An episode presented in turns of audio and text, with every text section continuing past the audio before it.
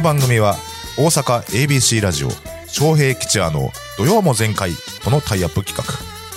命知らずの意味を持つ関西テレビの元アナウンサー桑原翔平さんと俳優としても活躍中上方落語界注目の落語家桂吉也さんが朝日新聞ポッドキャストのトークに切り込みます。今週のテーマは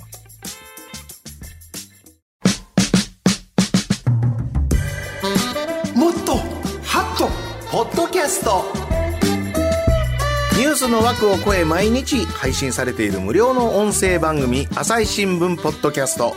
この時間帯はハッとするような朝日新聞ポッドキャスト。話題のトピックスを紹介します、はい、解説してくれるのは朝日新聞大阪本社代表室主査の塩谷雄一さんです。こんにちは。こんにちは。よろしくお願いします。よろしくえー、塩谷さん、ここ2週、朝日新聞ポッドキャストで配信した、ハッとしたエピソードを教えていただきたいんですが。はい。あの、最近あんまりニュース解説のポッドキャストの更新が多くないんですけど、うん、逆にあの、SDGs を話そうですとか、メディアトークといったタイトルの、えー、ポッドキャストがあってですね、あの、SDGs に関しては、就職活動の最近の変化ですとか、トランスジェンダーの話ですとか、あの、知的障害者のスポーツ参加ですとか、うんうん、新聞であんまり取り上げられないうん、テーマについても取り上げてますので、うん、ぜひ聞いてください。はい。ぜひ皆さんチェックしてみてください。はい、えー、それではここで、えー、朝日新聞ポッドキャストで配信された、ハッとする関西初のエピソードをもっと紹介しましょう、うん、ということで、今日のテーマは、あんこの甘くない現実について。なんと、翔平さんはそもそもあんこ好きですか？大好き。粒あん派、こしあん派、どっちですか？絶対粒あん。あこしあん。こしあん嫌い。あんなの知らん。邪道や。あんなもん。米朝師匠の奥さんはこしあんこそ仕事をしてるあんこや好き好きやな。きぬこさんと結婚せんでよかったわ。私はこしあん大好きやってずっと言うてありました。ほなみんな弟子もこしあん好き言わな。ごご飯食べさせていや、そんなことないけど。そんなことないか？うん塩谷さん、あの、あんこの甘くない現実っていう、このタイトルの意味は何ですか？まあ、このあんこの原料となる小豆ですね、はい、これが意外と生産するのが大変らしくて、雨に弱かったり手間がかかったりするんで、作付け面積が減っていると。あと、最近で言うと、あの、世界的に穀物価格が上がってるので、うん。はい、農家さんもあの、小豆よりも麦とか大豆を作る人が多くなったりして、和菓子屋さんが小豆やあんこ、安定的に買い入れるのが大変で、相当苦労してると。いう話が、このポッドキャストの始まりです。丹波なんて昔から丹波小豆言うてね。そうなんですけど、丹波も黒豆とか栗の方が、ね、そういう話になってますね。なるほど。岡山から送ってもらったんで、ものすごいね、大きなあの平べったい羊羹でね、せやけど、それほど甘くないね。で、美味しかったで。あ、そう。うん。でっち羊羹みたいな味して。その、あ、小豆そのものがね、作られへんちゅうの。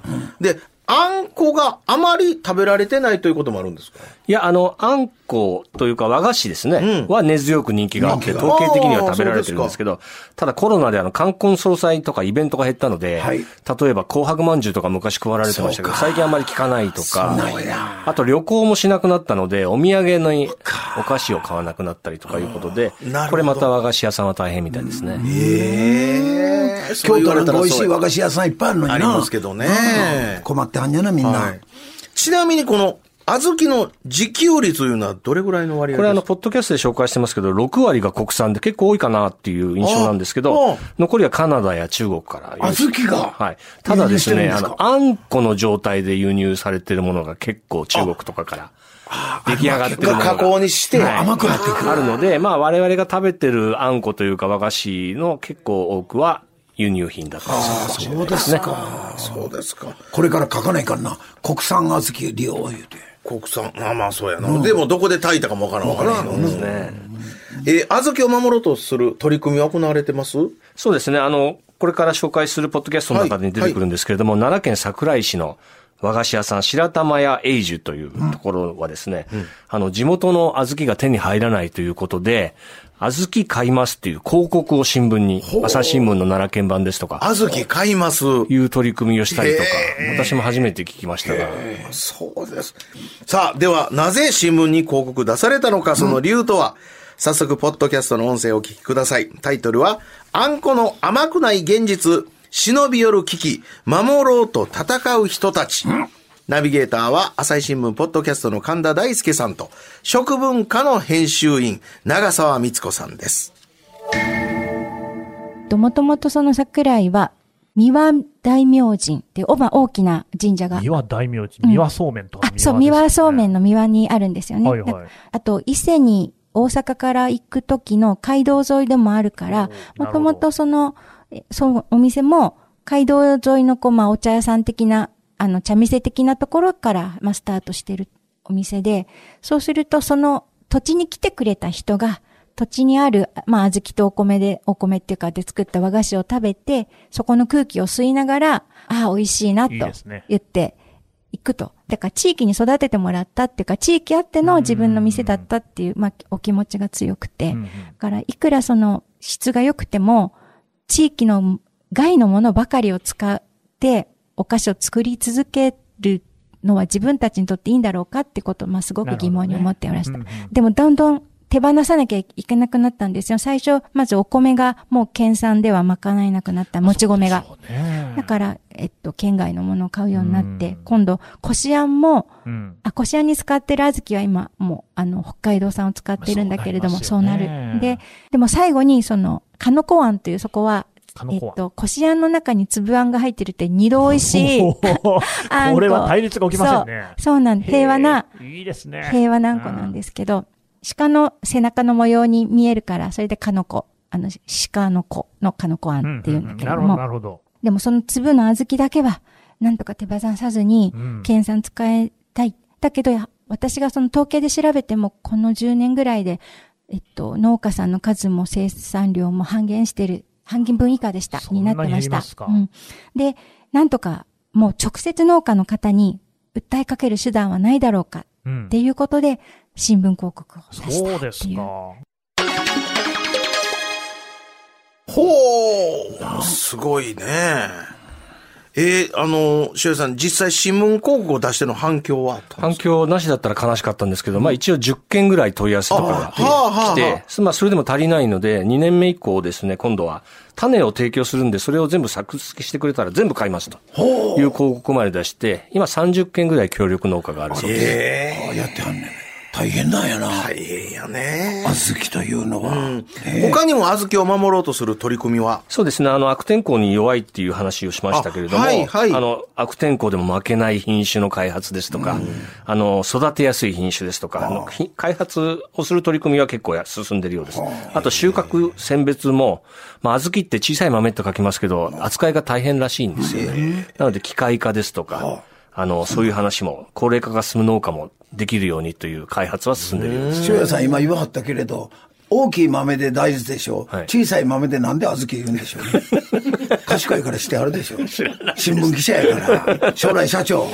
昔からそう言ってますよ、ね。豆って書いて小豆言うんですか？ほんまやね。いや、小豆ってなんか、昔それこそおばあちゃんがこう布の中に入れて、おじゃみいうか、あったな、そうそう。あんなに入れてくれてる、で、見てるからね。ほんで、硬いから、なんかこう育てやすいんかなって勝手に思ってましたね。うん。醤さんどうですか？え？小豆がこれ、作られへんかったら、あんたの好きな粒あん食べられへんやないそんなもすべて。なも今中国から輸入したって、中国だっていつなくなるかわからんもんね。あまあまあね。ということはもっと計画的に小豆農家というのを作らないかんよな。うん。ほんまに小豆なくなったら困るわ。いや困るな。あんころ餅どうすんのこれから。ぼた餅。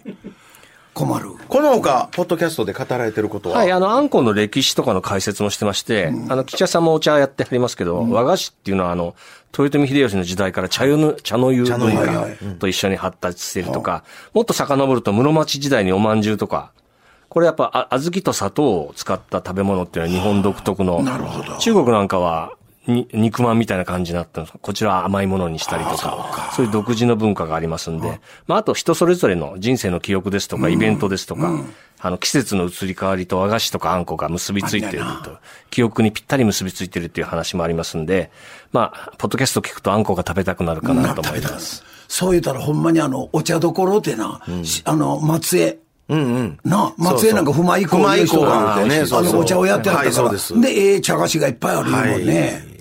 やっぱ結びついてますね。結びついてんやね、お茶と。はい。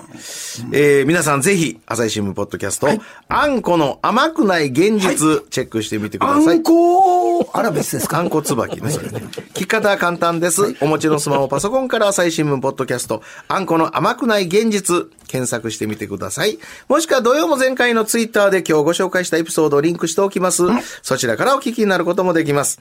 さらに、私たちが喋った今日の放送内容を来週金曜日17時、朝日新聞ポッドキャストの中で配信予定です。こちらもぜひチェックお願いします。朝日新聞大阪本社代表室主査の塩谷雄一さん、ありがとうございました。ありがとうございました。お邪魔しました。次回もよろしくお願いします。お願いします。以上、もっとハット、ポッドキャストでした。昌平吉也の土曜も全開は毎週土曜午前10時から ABC ラジオ AM1008kHz FM93.3MHz で放送しています。インターネットラジオ、ラジコでも検索してみてください。